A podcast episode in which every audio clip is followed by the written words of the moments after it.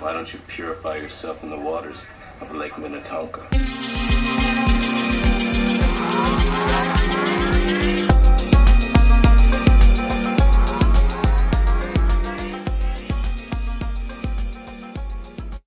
And welcome to Enter VR, the podcast where we talk about everything virtual reality. I am your host, Chris Miranda.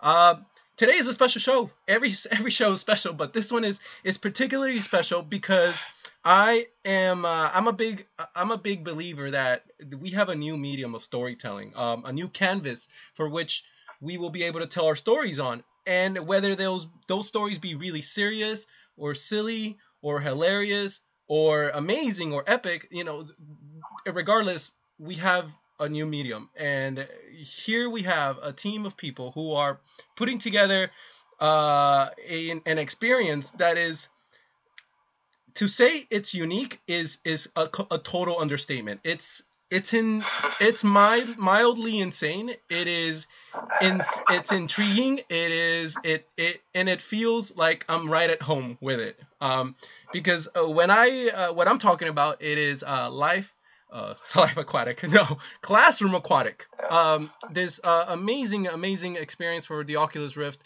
where you are an exchange student uh, in a classroom but not just any ordinary classroom this is a classroom of dolphins and you are trying to cheat your way to uh to because you don't speak dolphin so you try to cheat your way through the test. Um it's it's an amazing uh and again really really uh intuitive experience. Um I, i'm gonna go ahead and introduce the team i am speaking with. So today i have uh, remy uh adeline eric devin michael and uh, unfortunately but a shout out to heather and mickey uh, who won't be here today um so again welcome to Enter VR, guys. Thank you so much for joining me. Um, let's let's let's go ahead and just uh, one more quickly uh, introduce yourselves really quick. I know I already sure. did it, but it's okay. Let's do it. Um, Yeah. My name's Remy. I am the uh, designer for Classroom Aquatic. Awesome. My name is Adeline, and I'm one of the 3D artists. I'm Eric. I did the, or I'm doing the music and the sound designer. Awesome. And I'm Michael, and I'm a uh, programmer. Okay, so let's get this going. Uh, why dolphins? Where did this come from? Who? Which one of you was on acid? Uh, it's a funny story. So, um, this game was originally for a, uh, a virtual reality uh, Oculus Rift Jam uh, for Indiecade. Uh, it was supposed to be done in three weeks, and we were just jamming out ideas. Uh, and it must have been something like 5 a.m., and we had like hundreds and hundreds of suggestions we were just throwing against the wall and we weren't happy with. And uh, one of our artists, Heather, she's not here today, uh, she just came out and said, I'd love to make a game where you're swimming with dolphins, because dolphins are just so smart. Oh, humans are so stupid. And it just kind of snowballed from there. They were also on acid while Okay. having this discussion. We were all on acid. Good times. Where are you guys located right now? Where are you? Um, like geographically speaking. The Uh, mostly majority LA. of us is in LA, yeah. Okay. Uh, we've got one group member in uh, San Francisco right now, and uh, a couple in Colorado. Oh, nice. Okay, so I'll go visit your member in San Francisco. He he must be nearby me. Uh, very cool. So that make that explains everything, the, the whole asset thing. Um, so that's so that's that's that's that's really cool. So what it so you went from let's do a game about dolphins. Uh, at what point did you you know did it did it start did it start coming about where all right let's this is the sound that we want this is the gameplay mechanics that we want you know walk me a little bit through the initial process of getting started Sure. Well, the first thing we had on a bulletin list was that our game should use the Oculus Rift's uh, interesting sight mechanic as its main draw. Uh, we didn't want to make a game that was just a video game ported over to the Oculus Rift. We wanted to make something that really uh, was for the Oculus, was made for the Oculus. Uh, and so when we were designing the game, we tried to think of mechanics that really used looking as its main mechanic. Um, we had a lot of games about being a prison guard, making sure people wouldn't uh, do anything wrong. We had a game actually about being a professor, making sure that your students weren't cheating. Uh, but cheating on tests just seems sort of like an intuitive mechanic that anyone could jump into, and just a lot of fun to do. Yeah, it, it no, it is it is for sure. And so okay, so when at what point I need to ask uh, that dolphin sound. There's something about uh, and there's something about that dolphin sound. Um, one, it makes me laugh, and two, whenever I hear, whenever I, I, I get punished by the teacher, I get scolded by the teacher. I actually felt like I was being scolded by the teacher. Like it was like it was. There's something about that ah ah ah ah that actually felt like. and I don't speak dolphin, but if you but if I did, I. Oh, you don't uh, want to. Yeah, you don't want to know what. Where did you guys get the dolphin sounds, and how did that? You know, how did you make those? Um, so actually, it was. Um, there are a few different places where that came from. A lot of it I actually made. Uh, don't ask me how. It's kind of don't want to even go through the process, I guess. but I layered a lot of different sounds together. Uh, some of it was stuff that I found on the internet. Like there's that that kind of characteristic dolphin sound you would hear in like any movie that has a dolphin or any TV show. It's always the exact same one, uh, which I found interesting. So I thought we had to have that in there. So that's that that one that I think you're talking about. Mhm. And then there are all those smaller kind of dolphin syllables, and those are like a combination of dolphin clicks and these weird it's uh, so a lot of work went into it, surprisingly. Mm, mm. Now, I, I- thank you. And then what about the environment itself? You know, there's something about that environment where I, I put on the Rift and I and then I all of a sudden I was there and it felt extremely familiar. Like, oh my God, this is my second grade classroom. And you know, you look to your left and oh, okay, there's an ocean. there's it's I'm in I'm underwater. And then oh, by the way, I'm surrounded by dolphins. It's honestly I, I couldn't make up a better like that's a, that's such an innovative thing. Like what what went into making this classroom work? You know, did you put a lot of thought into that? Well, I guess uh, speaking for the artist, Mhm. um, we, I mean, we, we looked up a lot of pictures of just classrooms. We kind of decided, um, you know, how sort of like how modern we wanted our desks to look. And, um, I mean, a lot of it, I mean, I think all of us have been to elementary school, and a lot of it was just from, you know, our experiences. Mhm. Uh, uh, some things like the posters on the wall, like um, that was kind of an idea of, you know, like in in, in elementary schools uh, specifically, they have a lot of these corny inspirational posters. Yes. So uh, that's why we have stuff like illuminate your mind and reach for new heights, but but fishy themed and um, I mean a lot of the other random things like you know uh, like you know the the microscope and I mean we kind of tried to make it a little bit sciencey themed, Mhm. but it's still kind of like a general ed uh, classroom and then. Uh, we definitely wanted to have more of that ocean aspect, so we, we tried to create like a like a nice ocean scenery on the window. Um, Yeah. yeah. That, that was yeah, it was awesome. And uh, you know, I gotta tell you the the the the the cheesy posters that really got to me. That was like they're paying. you guys really paying attention to detail there. Though, like.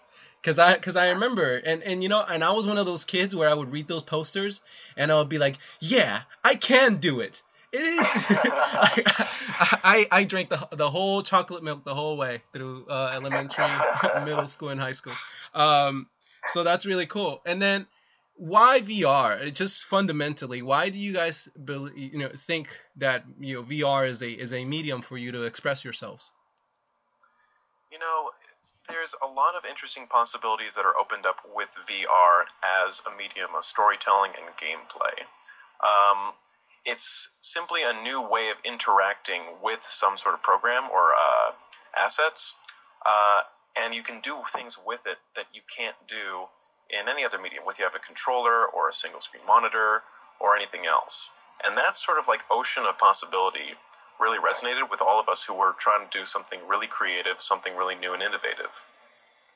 You know, and I and I and I have to ask you, you know, and this is fairly speculative, obviously, but in the future, do you think there's going to be a uh, a fork in the road for developers and people who want to create things? There's going to be a, a, a path in which people are going to be able to, or, or only going to be able to create things for, uh, you know, 2D interfaces like a flat screen panel, and then there's going to be developers who are only specializing on VR. Do you guys believe that there's going to be you know, sort of like a a fork in the road where there's going to be one type of developer, a VR developer, and there's going to be the other kind of developer, regular video game, traditional video games. Um, is this what it feels like, or what do you think?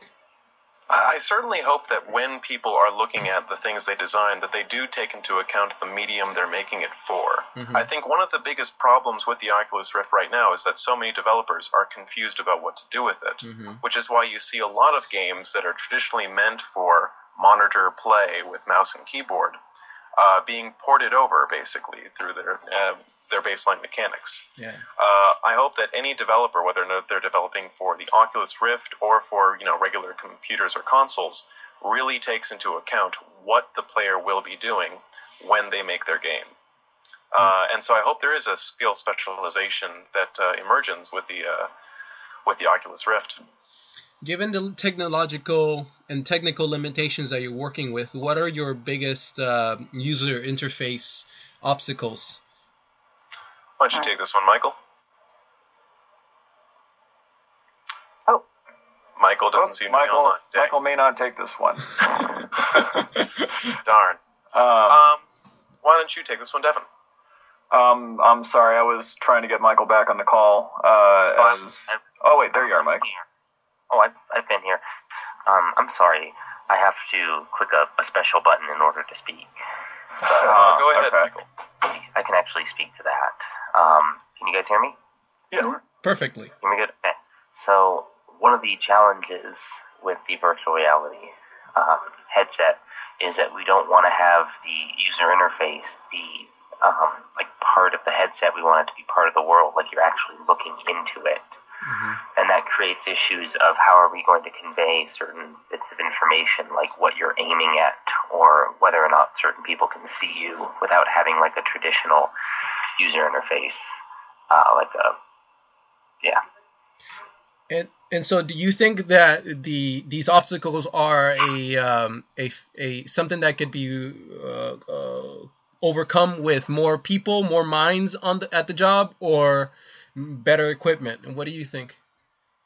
I, I think they're definitely uh, they're they're easy to overcome. It just takes we just have to think about it in a new way, mm-hmm. and that is that's part of the both the fun and the challenge of it is we have to we have to open our minds to this new um, way of looking at the interface and being um, trying to separate it into you know the world and uh, because when you're playing with the with the Oculus headset and you put your hand in front of it, you realize your hand's not really there. Mm-hmm.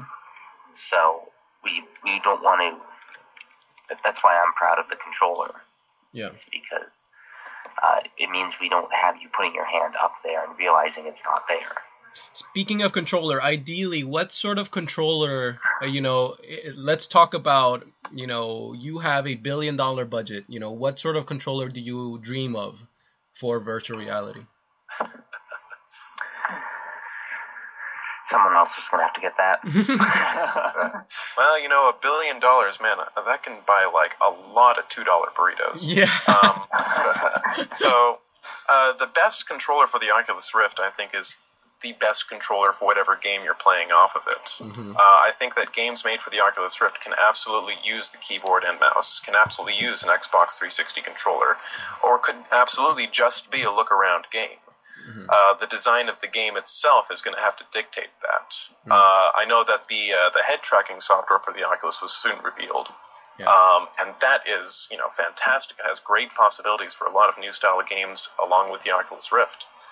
Um, and it really is about finding the right games for them. Yeah. Uh, but if I had a billion dollars, heck, let's mm-hmm. let's just you know get full body VR out. Yeah, you know? yeah. It's it's supposed to be the future, the future right now, so let's let's get on that. I, I figured with a billion dollars, you'd probably be able to create the Matrix or hook people's minds inside VR by then. Um, it would be pretty serious cool. cheating. but then, so controller-wise, what about for your game specifically? What do you think? You know, is the Xbox 360 controller good enough? Is a mouse, you know, uh, keyboard and mouse good enough, or are you looking at, you know, uh, the Hydras or the STEM system?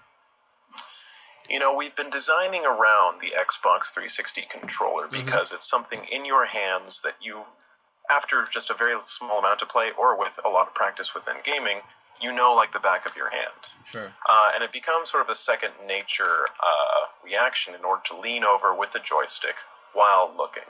Hmm. Uh, and making sure that nothing's too fiddly uh, is pretty important when you've got something strapped to your head and you can't see where your you know fingers are on a keyboard.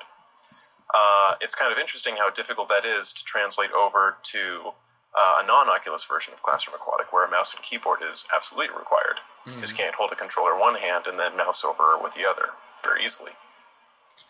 Is it hard to convince developers to work for virtual reality? I know. I mean, by now, if you don't know about virtual reality, it's um, you you don't you're not living in reality. Like you're not living in the world we live in. You know, but but like for if you do run into people who who aren't uh, that familiar and who can, you know, program like because here's what I'm trying to get at. If if Ocu- Sure. Oculus is projecting that that they are uh, they are they'll be able to sell for 500,000 units by the end of 2014. That's a, a modest estimate. Um, and we don't know again we don't know a lot of things like when they're going to release it and pricing and all that stuff but but i remember there was a photo on the internet that got leaked and it was the uh, president talking about you know their projections so for developers such as yourselves you know are you seeing this as this could potentially be paying the bills in the future or is this still a hobby is this is this still something fun that you're doing on the side what do you think Well, we certainly hope that it's going to be something that catches on permanently. Uh, you know, we we think we found a good niche here with our game, Mhm. uh, being a, an excellent marriage between the Oculus mechanics and uh, gameplay objectives. So uh, we would love this to pay our bills. Uh, that's that's probably the wish for everybody who has a pet project of their own. yeah Um, you know, uh, but uh, going back to that disconnect, I do think there is going to be a separation of developers who focus on Oculus and those who focus on uh, keyboard or con- controller mechanics. Um, you know, so hopefully we kind of dig out a little hole for ourselves that we can comfortably rest in and continue to develop in this fashion. surely And- Absolutely. yeah Uh, I would add that any developer out there should give thought to the Oculus, even if it is something that never comes forth out of an idea, uh, because it really can help you just learn more about design. It was so enriching to like pass around ideas with the rest of the team and think of if you are going to build a game around the Oculus Rift, what kind would it be? Stepping out of your comfort zone is a fantastic form of practice for any form of design. Right. There's no paradigms right now as far as the Oculus goes, so it's kind of the Wild West as far as whatever you want to design. Absolutely. and that's what makes it both scary and exciting because there is no paradigms that parallel the Oculus Rift. There is there's nothing, and so for that matter, it could either you know bomb and bomb really hard, or it could for me it, it's it, it could explode and just be everywhere, it, like tablets. Like it could be the next tablet. I don't know. Um, Right. It doesn't seem like there's a lot of middle ground. yeah, Um, you know, I don't see it. Yeah, at all. Mm. you know, it. Uh, I mean, we obviously hope uh, that the Oculus catches on, um, and that along with picking up the Oculus, they pick up our game. But uh, it, it's going to be exciting to see how this technology develops. And so going forward, where are you gonna, where are you gonna, where are you guys gonna be positioned? Are you gonna have a full-fledged game or a full-fledged uh, experience for people to prototype? What is, what is up in the works? What's the future looking like for you guys? Well, we are happy to announce that by the end of the month, we should have a Kickstarter up in order to fund further development for Classroom Aquatic. Uh, we would like to make this into a real game experience uh, for anyone who wants to try it out. uh, we'd love to be sort of like a keystone game for the Oculus Rift. Um, we have a fantastic playable build right now Mhm. of our early alpha version. And if we can get support to continue to develop that with a campaign mode or multiplayer and add fantastic new mechanics to the existing game, we would absolutely love to do that. I think that sounds amazing. I would love to do. I um, that is awesome. Uh, be, you you mentioned multiplayer, and I can't help but uh, honestly, I need to talk about this. I I think that the thing that is going to make virtual reality mainstream is going to be the sociability about uh, of virtual reality. If we um, because I when I go inside VR and when I put on the Rift, for me it's uh it's sometimes a little bit lonely. Um, Absolutely. And There's I- sort of like a Minecraft experience about it, in that you're Mhm. looking through this new world and you kind of realize that you're the only one here. and I think with you guys, what would you know? I, again, I don't know if it's too uh, far ahead to ask about this, but what sort of multiplayer mechanics are you thinking or bouncing off of? Because I'm very curious about that. Like, I'd love to. Well, we don't have anything set in stone quite yet. Mhm. Uh, you know, we've just been tossing around the idea of doing some sort of uh, two to four player multiplayer scenario uh, where you would either be, or you could be defending your paper from being cheated off of from another player or distracting other players who are trying to cheat off of other Dolphins tests and competing in order to get the best grade in the test or series of tests. Um, and in, in addition, you know, a couple mini games that might be attractive if we have the time to put those in too. So this this game, uh, I I, I assume, I, I, I hopefully I don't assume wrong, but I I'm assuming that it's gonna be uh, fairly uh, focused on just being entertaining. There there won't be anything in particularly educational about dolphins or marine. It's not about that. It's about pure. You'd be um, surprised how uh, easily people can pick up things when they don't think they're learning. I like the way Very you said true. that. You know, uh, we uh, we do want to make sure that this is a full-fledged experience uh, for being in a classroom and not being prepared for a test, which is why it's really important for all of us to make sure that the questions they're not gibberish; they're they're actual questions. hmm Um, that if you were a genius, you probably wouldn't know all of them, but if you were a dolphin, you'd probably do pretty well. now those dolphins, I tell you, if only they had opposable thumbs, it'd be Right, over. right. It would be over for be us. screwed. Yeah. They must be holding onto the pencil somehow. yeah, we need to investigate that. You know, I that uh, classroom aquatic scenario reminds me of us of an episode in my life. Um, I was uh, I, I first came to the U, the U.S. when I was in second grade from Nicaragua, and I didn't know a word of English, a word of English. And so putting on the Rift and being inside the classroom and hearing that whack whack whack whack, it was exactly like second grade. It was exactly like learning English. So I I I feel like uh, and where I'm going to this time around is empathy. I think here you have a medium to share empathy with each other, um, to show people, look, this is what it feels like to be an, an outsider in front of you know this is what it feels like to not know what's going on. Um, and that, I don't know, that's kind of cool. That's a really cool. Uh, I don't know if you guys thought about the psychological, you know, aspects of your game. Ha- have you at all? Oh, absolutely. Um, you know, that lonely experience you have with the Oculus single player, we wanted to really emphasize with being in a position that you are not very comfortable with.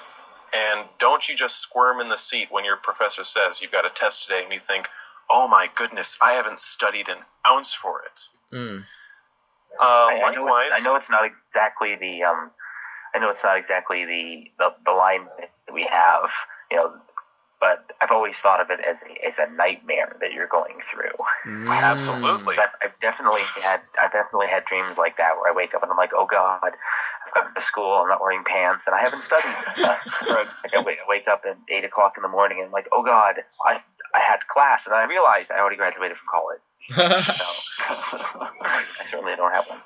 especially with the empathy, you know, we we've made a lot of games that can really show you what it's like to be afraid or fantastically heroic or you know strategic. Mhm. Uh, and so often we don't have a lot of games that really have these sort of personal, down to earth, everyday sort of uh, feelings of inadequacy, of fear.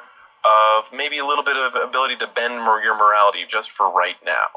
Mhm. Um, and again, it, it's just interesting to try and design around these scenarios. I I have a small anecdote about that. Um, I think one of the guys who uh, played our game when we demoed it at MagFest, I think he, for some reason, he didn't get our little spiel. He didn't really realize that it was a, a cheating game. And when he sat down, he was like, oh my gosh, I don't know how to take this test. And then he was like, wait a second, could I just. And then he, he understood that, you know, it was just kind of this very organic experience. Like he sat down, he didn't really think it was a. I don't know if he just wasn't paying attention or something, but he didn't realize that it was a game about cheating, and he kind of discovered that through the fact that, you know, he didn't know like how to answer those questions, and then he realized he could start looking around. Um, it has that kind of uh, potential for it. Um, of course, we are coming out front and we're saying this is a cheating game. You're supposed to cheat, but there's also that kind of aspect of like, well, some people might actually try to take the test and they might not actually try to cheat. You know. Um, And Most they will people fail. do cheat. Most people do. Yeah, Well, the right, take home yeah. from that is everybody is dishonest. yes, So, yes, yes. I mean, Thank you. that be an additional challenge mode to it is can you actually beat it without cheating? Right actually there you go. cool idea. No Steam Google achievement. Ah, there you go. Uh, you know that, that's interesting. Uh, you know, uh, something someone said something about nightmares. I, I, I can't recall just but just now you said you mentioned nightmares, and I think uh, where we're where VR is going is a point at which people are going to be able to share dreams, because from a creator's standpoint, um, we've been uh, when I write something, there's room for ambiguity. So, so, so for example, the dog is brown. You have a picture of what brown looks like and what a dog looks like inside your mind, not necessarily mine. So, with a picture, sure, you know, you can see what that dog looks like. But then, what if I could show you the exact place? That's why video games are such a powerful medium of storytelling, and VR is going to be even greater because now I am the sole master of this medium of storytelling. Now that when I show you, now when I tell you the dog is brown, I'm literally showing you what kind of dog I'm envisioning inside my head, from what angle, all these different things. And for that, for that, for that reason, like I feel like one day, you know, the work that takes seven people to make to create a dolphin classroom nightmare will one day be able to be a one person sort of thing where like sort of like Minecraft how people by themselves build these worlds you know we're to be able to create dreams and share dreams with each other. Like hey Remy let me uh let me show you that dream I had the other night. And you'll be like holy moly get some help dude. Find a doctor or a therapist. So I don't know if that's a if that was uh if that was too ranty but I feel like you guys are are onto something here. Oh, thank you very much. You know, uh, just to bounce off that, it, it has never been a better time to get into interactive storytelling and gaming. You know, we're in a position where even, you know, seven kooky guys can just get together and make a cool idea and try and make it work. You know, if you think 15 years ago, this was entirely impossible from a technological standpoint, from a business standpoint, and it's only getting better. We have the best video games coming out nowadays than we've ever had Mhm. and it's never been easier to allow independent gamers to do exactly what you're saying. Uh, we should all be like sharing our dreams, you know. This is just, it's the future. Yeah, yeah. Let let the let the let the robots do the cleaning and the shipping and the driving, and let us just be creators and dreamers and share those dreams and live. Oh, right, communism. So let's uh. So what about uh? Where was I now? what about uh, envisioning things that aren't just games? Have you guys bounced off or thought about uh more than just games? Perhaps services, virtual reality services, or anything like that, or Um, we haven't investigated that realm yet, really. Uh, you know, so far we're focused on uh, Classroom Aquatic, mm-hmm. you know, as our main project.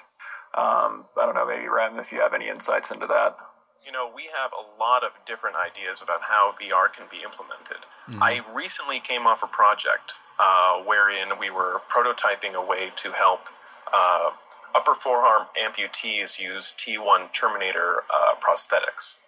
Um, and these things, they're fantastic. They have five grip control, they have 360 degree rotation, and it's difficult to use them. That's the caveat. You need something like 200 hours worth of practice in order to really get the sensors working how they do.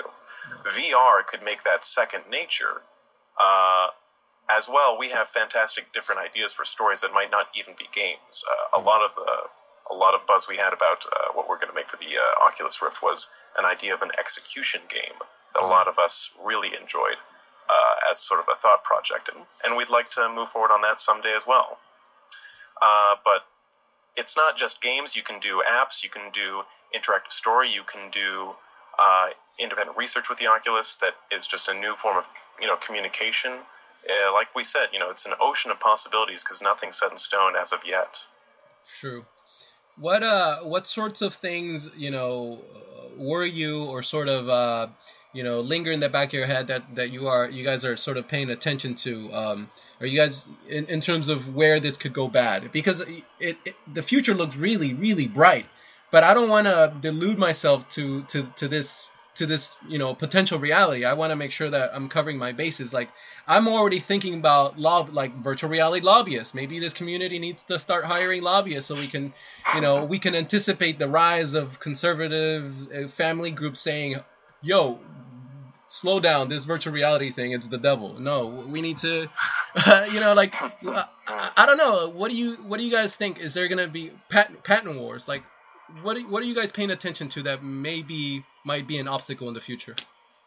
Well, I mean, we're looking at uh, who's going to be the front runner for the VR uh, peripheral uh, gaming headset. I guess you know. Uh, so far, we've been developing with Oculus Rift, um, but there are other people developing this hardware. Um, you know, so I don't think there's any one company necessarily that has claimed the throne yet. Nothing has really been released, even. Mm-hmm. Um, you know, so whoever ends up coming out on top, uh, you know, that's I don't think that's going to affect us very heavily unless we're working closely with one of these other companies. Right now, we're completely independent. Um, but uh, it would take some imaginative uh, lobbyists to come up with some sort of uh, anti VR uh, propaganda.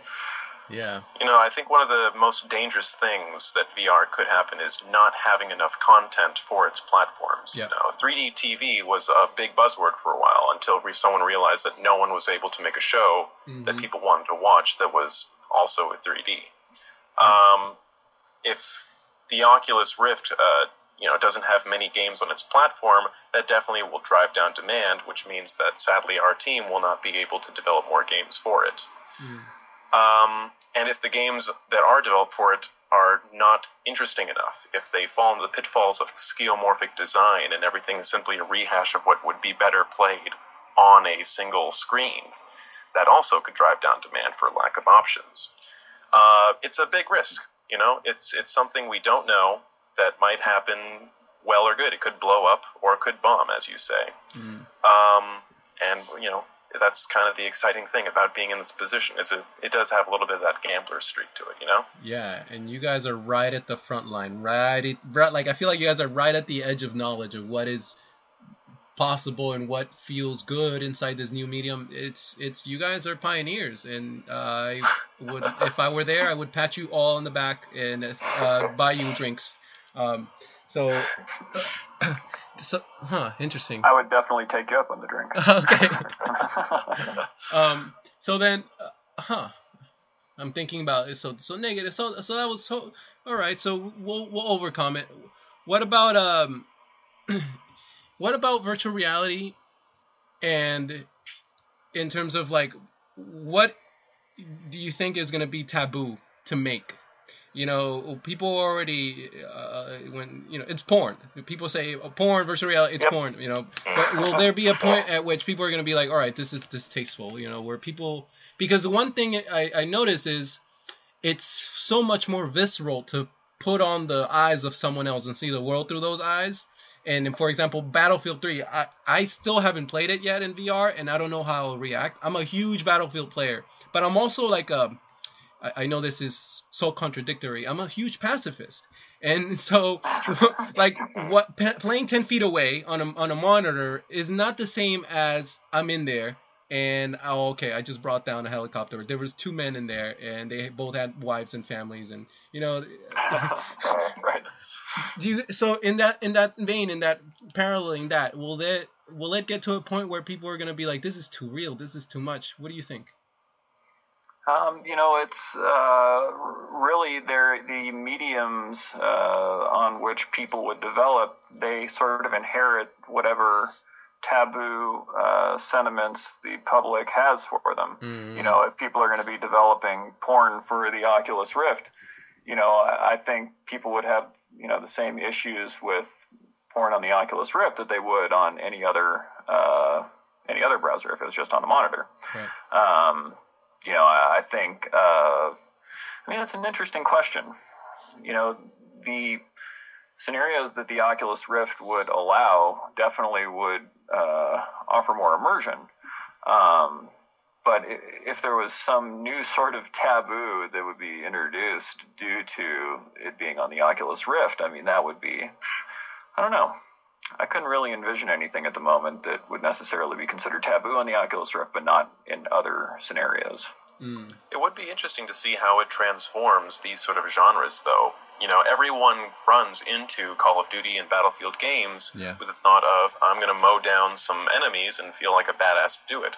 If it really is brought into your face that you can see that what you're doing is killing people, and they take away a new narrative from that, I mean, it's interesting to think about how that uh, speaks to the medium itself. Interesting. I, I think of two things when you mentioned that. One, how fascinating it will be to watch the minds of young younger gamers adapt to gameplay in those kind of first person fast action type of shooters.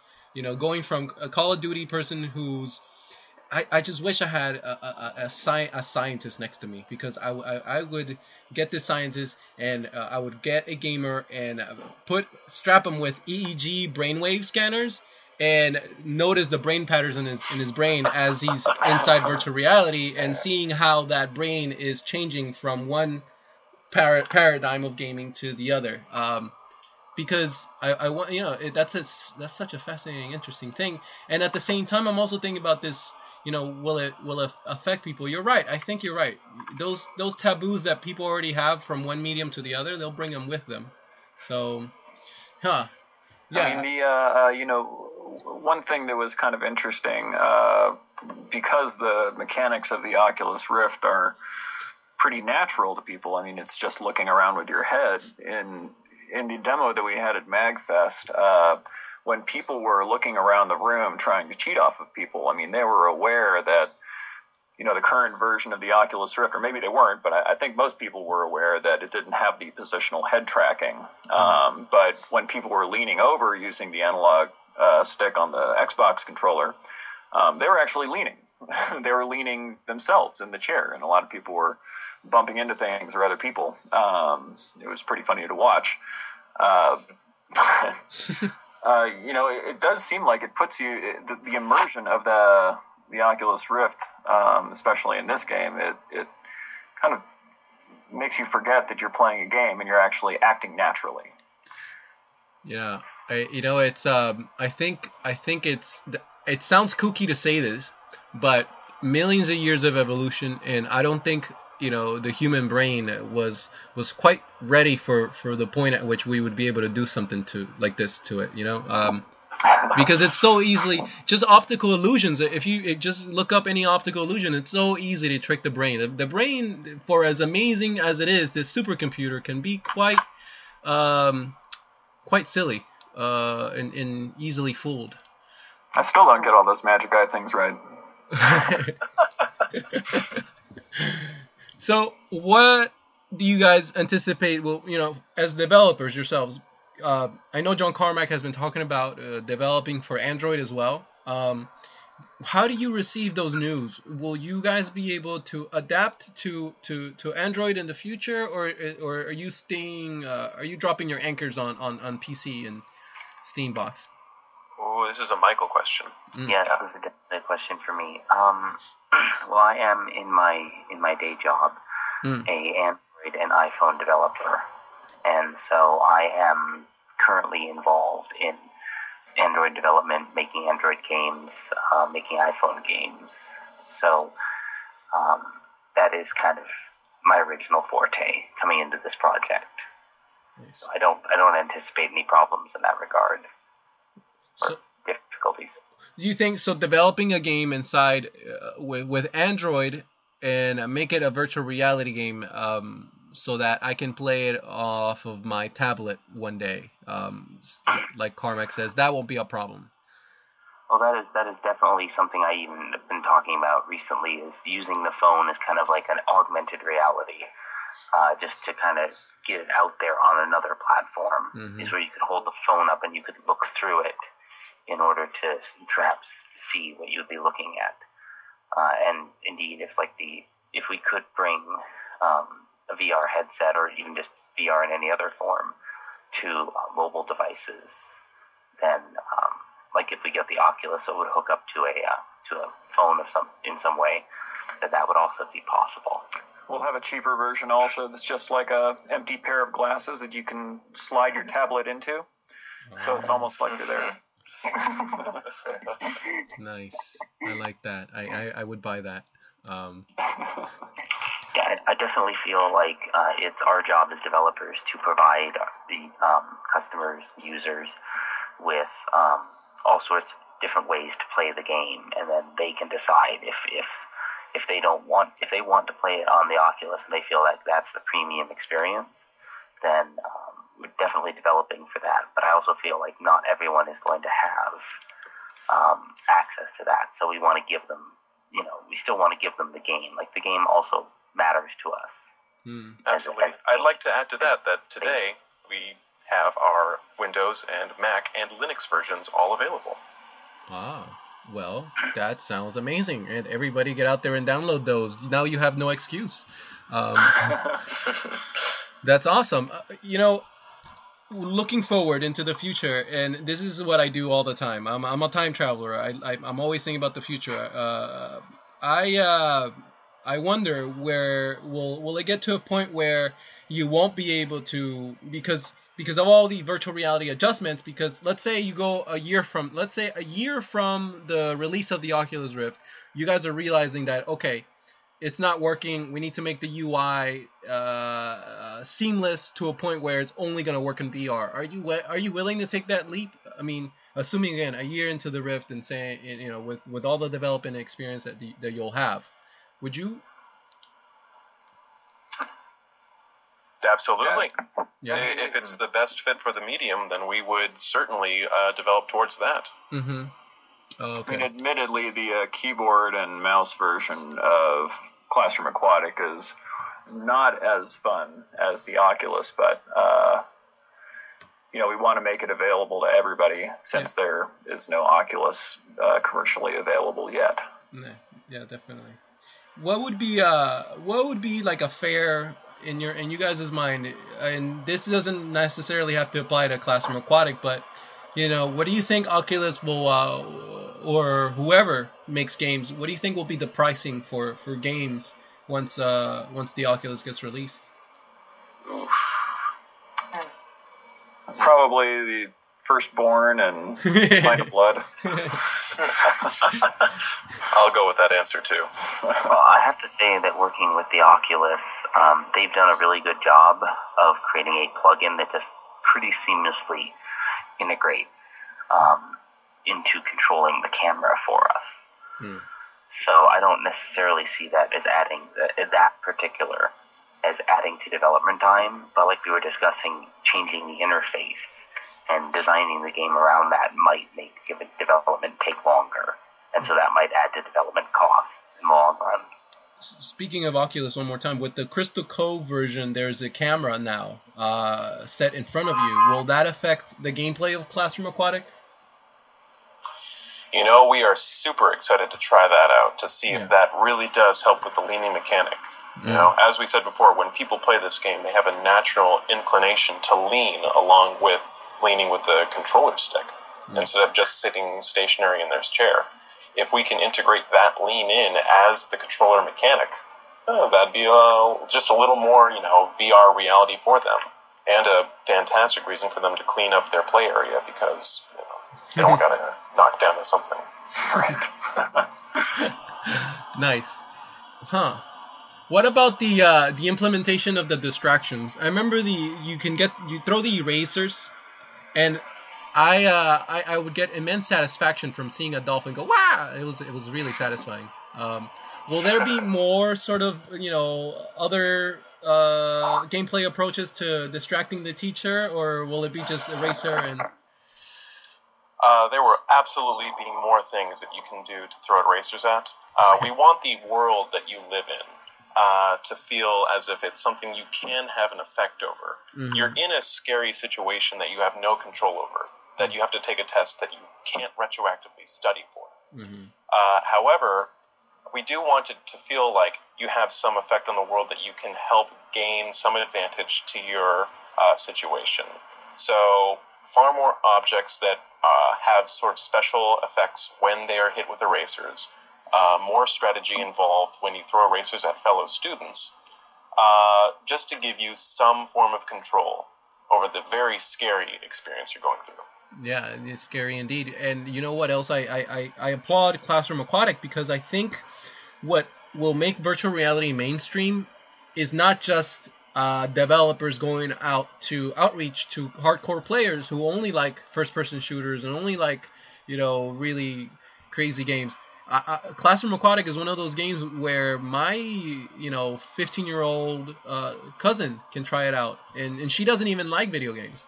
Or my, and just because of just the effect of her being inside a classroom filled with dolphins, I feel like she would just stay there. Assuming, of course, it would be a, an HD Oculus Rift.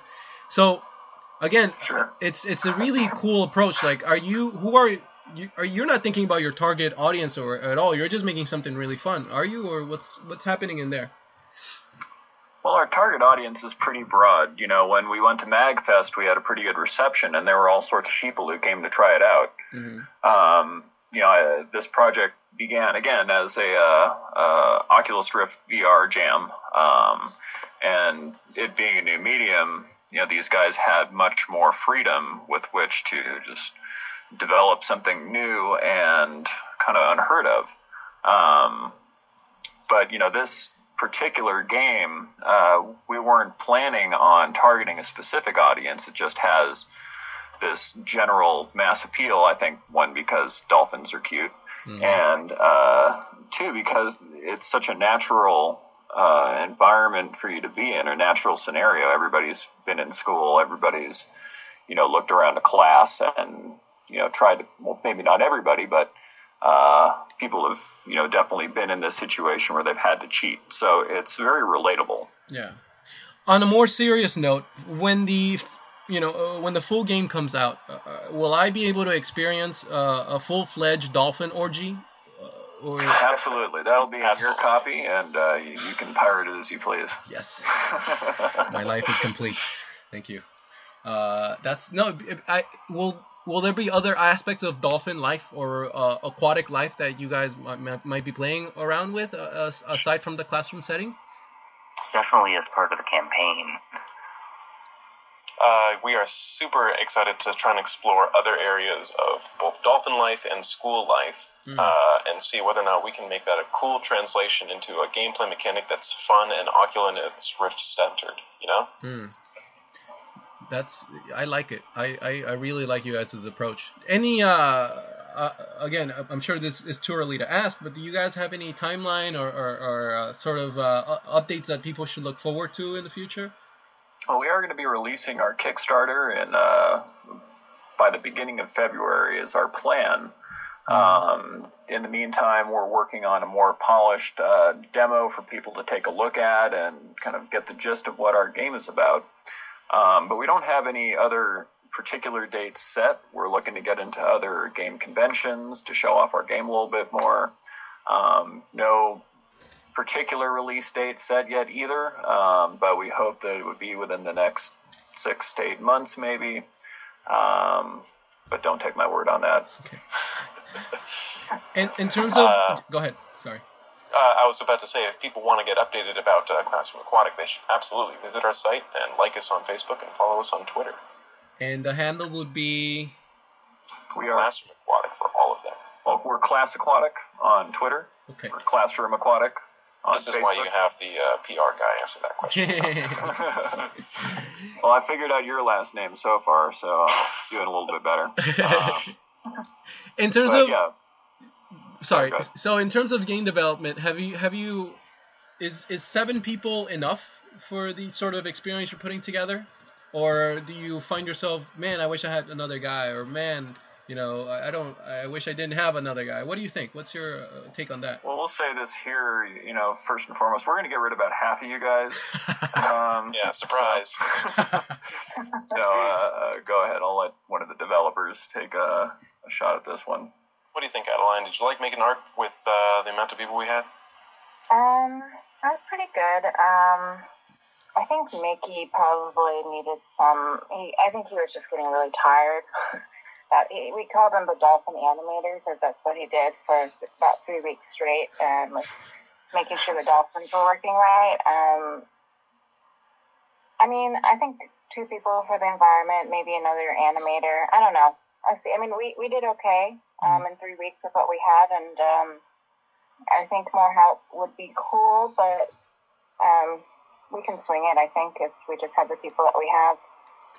What what is the most difficult aspect about designing environments? Is it the creative process, or is it the is it the actual grinding down and getting getting things going? W- w- Can you enlighten me?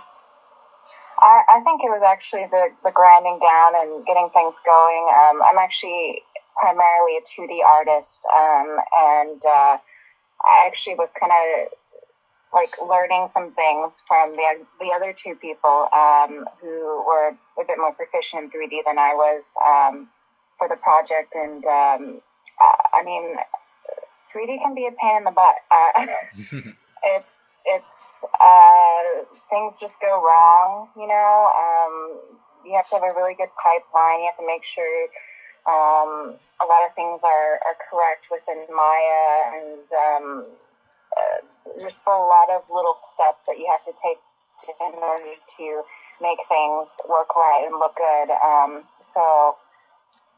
I mean, without going into too much detail, uh, it, it was definitely making all the little bits. Um, so yeah. Hmm. Let me ask you, Adeline, about um, really quickly. There's this software from uh, Sense called uh, Make VR, and what Make Uh-huh. have, you, have you heard of uh, have you heard of it? Make VR. No, I haven't. Make VR is what they use. They do is they're uh, they haven't released it yet, but what they do is they they, they hold on to, to the Razer Hydra, and with the Razer Hydra you can. Uh, it's basically an AutoCAD system for uh, virtual reality, and you designers and anybody who wants to create can create things using the Hydra and molding and sculpting things with their hands. It's insanely intuitive. You know, in the future or looking forward, do you see yourself perhaps uh, doing art or doing work uh, inside virtual reality? Would that even work? What do you think? Um, I mean, I mean, sure. Like the technology's there, and it's it's um, relatively easy to learn and use. And yeah, I wouldn't see why not. Mm-hmm. Um, I can I can see it helping with a lot of things, just making it feel more intuitive, or to feel like you're actually sculpting. But I, I think I think we have a little bit of time before we, we really get that like to the point where um, you're just as efficient, you know, working on your computer. I mean, I don't know. I haven't even seen this thing. Um, I'd have to look at it and see Mm-hmm. see how they're doing with it. Um, so yeah. Cool, cool, cool. Thank you. Huh.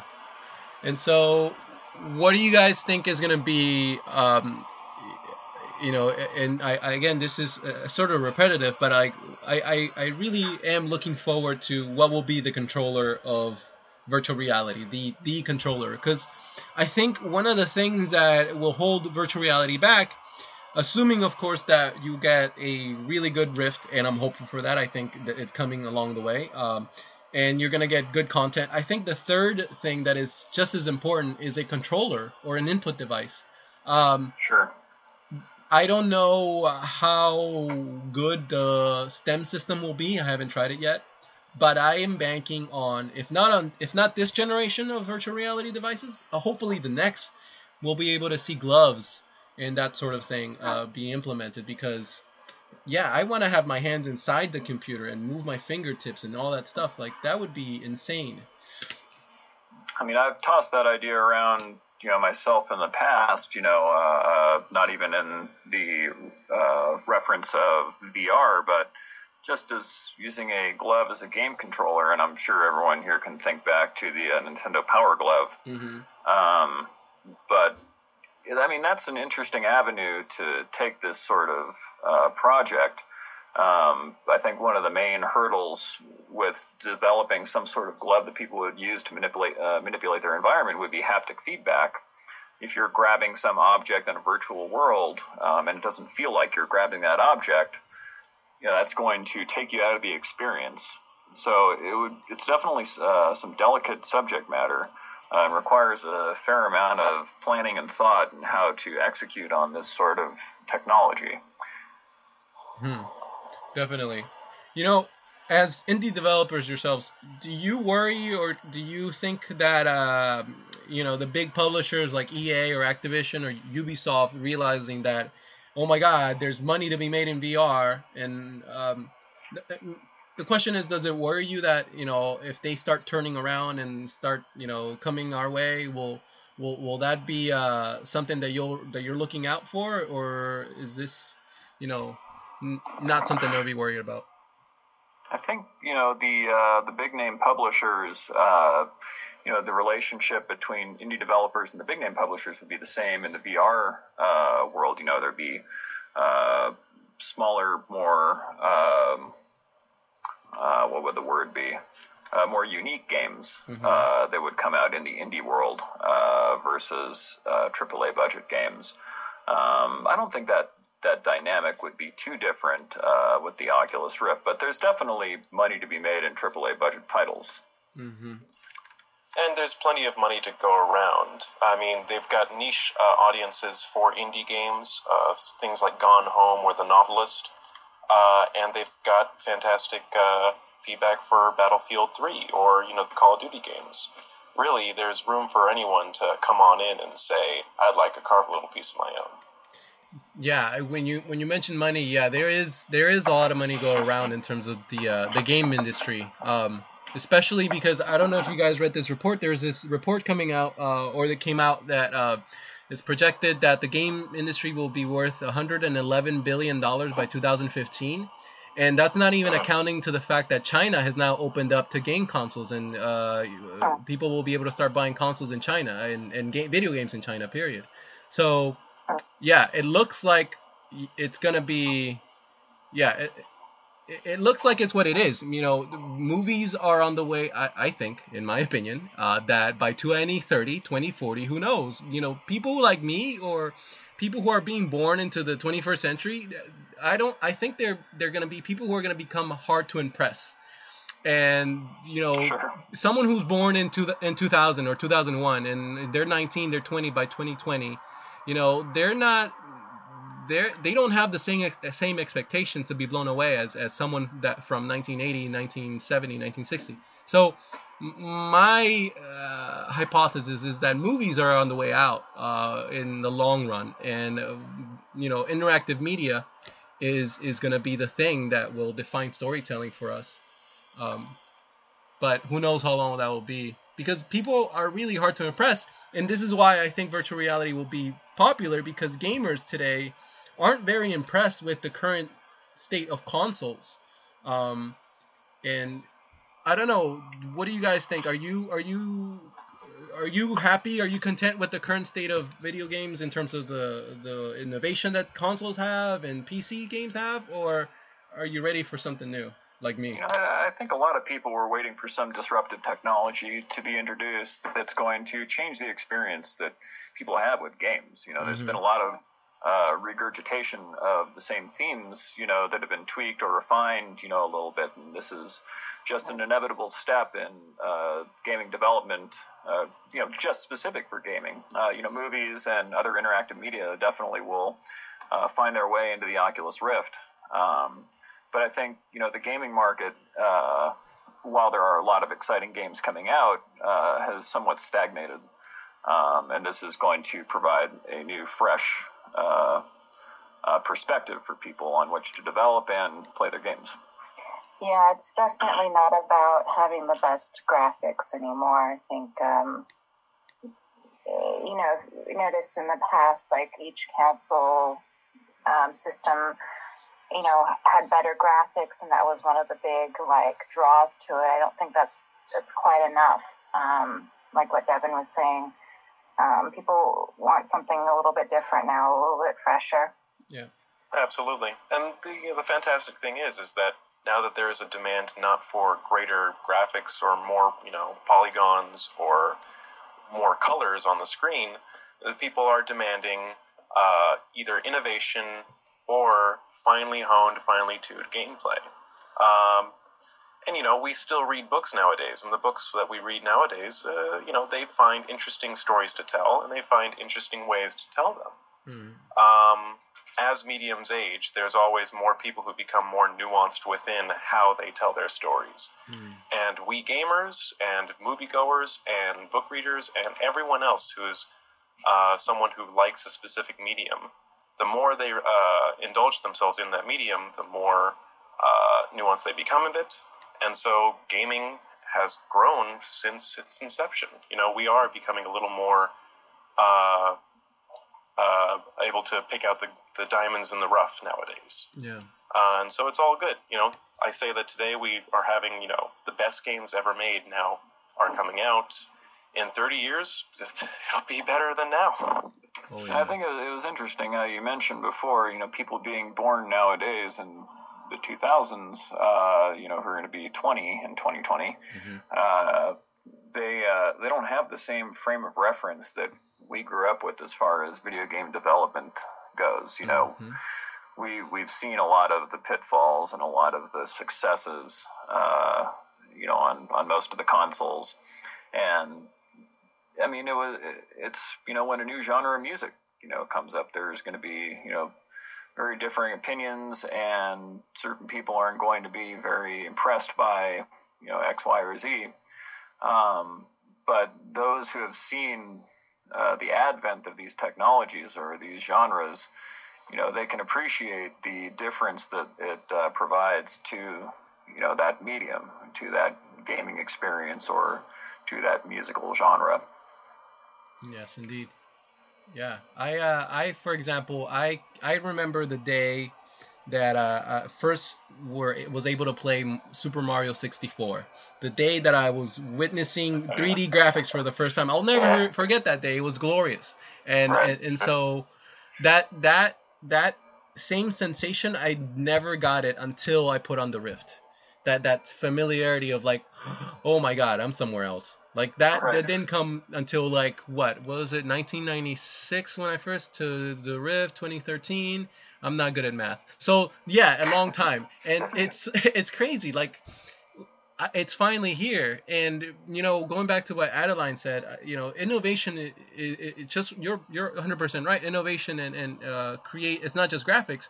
That's why the Nintendo Wii was so popular and sold so well in the beginning because it was one innovative and two it added a second a small degree of immersion that no other games gave you. Like you know a racket you swang like a racket. Uh, Yeah. a bowling ball you swung like a bowling ball. And that immersion i think is the uh, elephant in the room that no one is speaking about when it comes to vr everyone at ces that i was paying attention to in terms of reporters and all that stuff everyone was saying 2014 is going to be the year of the wearable tech. I disagree. I disagree. Uh, I, I think they're wrong. I think that uh, wearables, for as uh, enticing as they sound, virtual reality is going to come out of left field and people won't even see it coming. Like they're going to be at Best Buy and they're going to see these headsets hanging out and they're going to put it on and they're going to be blown away and then there's going to be then they're going to see the price tag $300 and they're going to take it home and here we go. The revolution begins. The virtual reality revolution starts. I yeah it, it's crazy. It's it's it feels so tangible that it's it's yeah that it's about to begin and So close that you can taste that 111 billion dollars. yeah and who knows might maybe even more again china just opened up and those numbers didn't reflect what china will be able to bring in because what's happening even even even right now in uh, Silicon Valley, what's happening is a lot of money is being uh, you uh, brought over from from China because China. Uh, I think has a uh, real estate bubble, and uh, people who know about the bubble are coming over to the Bay Area and Silicon Valley. They're buying houses in cash. That's why rent in San Francisco is so expensive right now. Um, but they're also diversifying their assets by spending money and throwing money at tech companies. Um, so you're seeing this big boom in San Francisco right now, and it's because largely because one, there's a saying in China, um, no matter how much money you have, you can't buy blue skies in Beijing. And so all the rich people in China are moving their assets and they're sending their kids to college in America and they're uh, yeah, it's it's yeah, it's the the circumstances seem right for uh, for large disruption to happen in 2014 in terms of the games industry. Yeah, it's an exciting time for uh, for gaming in particular with this new technology. I mean, it's going to be interesting to see where people take it. You know, we're just one development group with Mhm. kind of a cool idea that we wanted to carry out, and um, you know, hopefully we're only one of you know a few hundred other groups that come up with some really fantastic ideas. But I think the development is going to be more reliant on uh, uh, content and immersion rather than simply graphics from now on. You know, it's going, it's really going to up the uh, the curve, Mm. um, up the bar as far as what people are going to accept as a good virtual reality game. Yeah, for sure. Anybody else want to add anything in there? um, well, yeah, it's it's definitely uh, definitely looking really bright. What about the community, the virtual reality community down in LA? Um, how how does it look like? You know, just in general, when you guys approach people, uh, uh, what do you what, what what do people think about virtual reality? Um, so They're excited. Yeah. They're definitely excited. Um, I wasn't there the whole time at the last convention we went to, but Remy was. mhm. And um, I wandered around. I kind of approached people and said, "Hey, do you want to come and try this new thing?" And they were very, very excited. Like, "Whoa, this new thing! I, I, I didn't even know you had one here. That's amazing!" And they, I'm gonna go over there right now and try it. Hmm. There's definitely a lot of novelty value associated with the Oculus Rift, um, as well with uh, the Google Glass. Uh, you know, those types of technologies, people are kind of drawn to it because it's something new. Mm. Um, you know, whether these things stick in the long run, you know, obviously I hope these things stick. Um, but, you know, we can't necessarily forecast that at the moment. Um, but, you know, people are attracted to new things. Mhm. You know, they see some cool technology with an interesting game concept and, uh, you know, they're drawn to it. They want to try it out. At MagFest, everybody was, or most people were looking at our projection of the uh, the Oculus output on a, a screen we put up. They didn't even know that it was an Oculus game necessarily when they approached us. Um, but uh, it was something that they just had to try out because they'd never seen this before.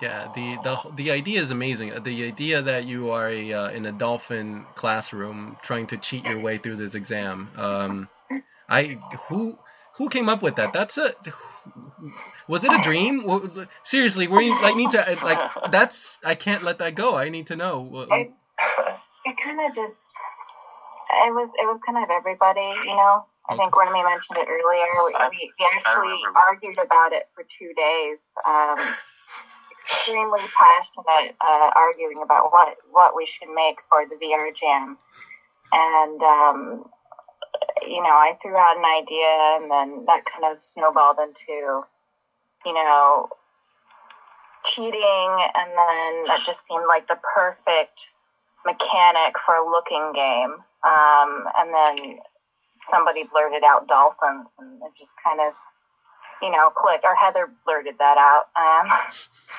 so It was Yeah. a perfect storm, Very nice. basically. yeah.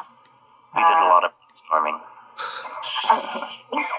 of course, it was. I, I always felt like it was one of those ideas where um, I don't think we really knew what we had, you know, when we were working on it. hmm Um, it was I don't know. I think the the reception to the game after Magfest just it really blew me away in terms of just what people were saying. Um, I just I, I could have never Mm.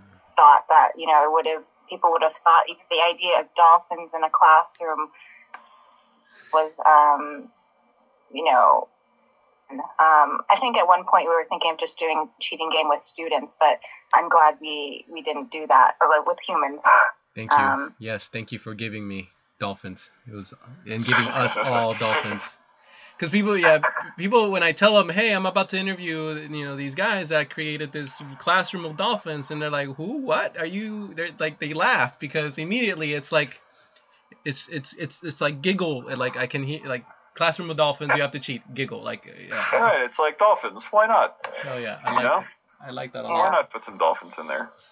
What about uh, applications or so? So you mentioned yes, consumers. Um, right now, you're focusing on consumers. Have you ever has that ever crossed your mind to uh, create virtual reality experiences for for companies or businesses or industries or you know private sector at all? yeah, it's not exactly our uh, Mm. uh, objective, um, but it, it would be pretty cool to see uh, new modes of advertising or uh, different sorts of presentation concepts arising from using the uh, the Oculus Rift. Hmm. Um, you know, it, as it stands right now, you know, the gaming community is blowing up over this uh, for obvious reasons. Um, I think the secondary and tertiary uh, purposes for the Oculus Rift are going to make their way out of the woodwork once people start to see the successes and the failures and recognize what makes a good virtual reality experience because there's no there's no textbook there's no guideline that people can uh, adhere to to really hone their experience and say okay this is where we need to this is where we need to stop development or this is the place that we need to get to in order for this to be a successful product. You know again it's like the wild west. We just kind of gotta you know shoot and see what we hit And so, just sort of to, to recap, I'm, I'm, think you might probably mentioned a couple of these things earlier, but what what has ha, what have you found out in terms of game design, in terms of uh, environment, in terms of sound? What works and, and what doesn't right now? You know, I think that the biggest thing we got was that really constant moving around uh, feels very strange on the Oculus Rift still. Mm-hmm. and it's it's it's not uh, uh, something that I would set in stone, but going forward, it's kind of easier to make sure that people don't feel seasick or nauseated uh, if you are in a position where you're not bouncing around uh, very fast. You know, we made sure that this game was something you would sit down and play, and we wanted to make sure that in simulation wise, it would kind of refer to that uh, just keeping that in mind. Uh, after that, it's it's so open to a lot of possibilities. Um, as for sound design, Eric, why don't you talk about the sound design? How was it making uh, sound for the Oculus Rift, man? Uh, a lot of fun, really. I mean, yeah, it was just uh, you're trying to help create that sense of space. I guess that's one of my main jobs, and to you know make it entertaining as well. So hopefully that's what's happening so far is that it's uh, people are enjoying listening to the sounds, but it's also immersing you further into that. Eric, let me ask you really quickly about 3D binaural, binaural sound. Have you have you heard about it, or have you thought about you incorporating that eventually? Oh yeah, I I- well I don't know much about it. I'm actually looking. I even yesterday I was looking at that. I think that would be really essential actually to kind of complete the experience. Uh, something happens way behind you, you want to hear that sense of space. That's a really powerful thing. Mm. Sound is a, is definitely sometimes overlooked in terms of its ability to kind of create a an environment like uh, a sense of space. Or you know, it's it can be very useful for sure. I agree. It's So I think that would be great. Good sound is like a, a, a blanket that wraps you up in its warm kindness and uh, dro- drops you even more into the immersion. Um, Yeah, I think the music is kind of the uh, underdog in all of this. Mm. You know, I mean, you have the Oculus Rift presenting to you this gorgeous environment, um, but you know, your other senses also have to come along for the ride. And sound, I think, is taken for granted um, in a lot of games, uh, especially when you're looking at um, games on in a 2D perspective, um, 3D rendered, but you know, on your screen unless you have a fantastic 5.1 or 7.1 surround Mm. sound system um, or some banging headphones that will do the same. Mhm. You know, uh, I think that people lose a lot uh, from the gaming experience without having that uh, additional element of immersion. Speaking of sound, uh, and just in, in your senses themselves, just so you have vision, you have uh, audio through your ears. What about speech? Have you have you thought about speech? Uh, you know, in terms of you know, again in the future, you know, I'm getting uh, scolded by the teacher, and there's a prompt that tells me, you know, talk back, and I'll go quack quack, like I'm, I'm supposed to actually speak dolphin back to her, and uh, otherwise it won't work. Uh, Yeah, maybe you have to give a speech uh, in Dolphinese in front of the class. I mean, That- that, would that's that's really an interesting idea. Uh, you know, we hadn't. I don't think we thought about incorporating a microphone into this. Um, but you know, maybe that's uh, uh, that would be extra credit you could do for bonus points on your test. Oh yeah, awesome. Very cool. Um, well, I am uh, about uh, ha- I have about reached my my, my time here. Uh, Remy, Adeline, Eric, Devin, Michael, Mm. Heather, and Mickey, who are not here. Uh, you guys are awesome. Thank you for for joining me today on uh, uh you know uh, talking about your awesome awesome game, uh, Classroom Aquatic. Again, how can people uh, find out more about your game and, and where can they get more updates? Uh, you can go to uh, www.classroomaquatic.com. Um, you can check us out on Facebook. Uh, we are Classroom Aquatic on there as well, and we're Class Aquatic on Twitter. Keep an eye out for our Kickstarter that should be launching at the beginning of February, and uh, more demos are soon to follow, and hopefully a couple other goodies in the meantime. Very cool. So down the li- let's run down the line and any quick shout outs or any last uh, comments you'd like to say and yeah, we'll wrap things up. I I just want to shout out to all my fellow classmates at USC. You guys are freaking awesome. Uh, I won't name you all because if I miss one of you, I'm totally gonna not be friends with that person anymore, and that's just too scary. Okay, well, after you said that, all the UCLA people on the team. Yeah, yeah, join in on that. Shout out to the UCLA Game Lab. Uh, we're we're not exactly a team divided. Um, it's it's actually uh, probably like ninety percent UCLA and one USC sucker. Um, That's yeah. Um, yeah. Go Game Lab at UCLA. Um, and uh, I don't know anything else we want to say. I'd like to give a shout out to my mom. Hey, mom. Say hi to dad for me. I'll talk to you guys later. All right. And Definitely last, a big shout out to this team. These guys have put a lot of hours into this game, and it's looking great. Again, you guys have been amazing. Thank you so much for your time. Uh, you have been listening to Enter VR. Thank you, Florence Yuen, for referring me to these awesome people. Um, have a great day. And that's it. Thank you guys. Thanks very much, Chris.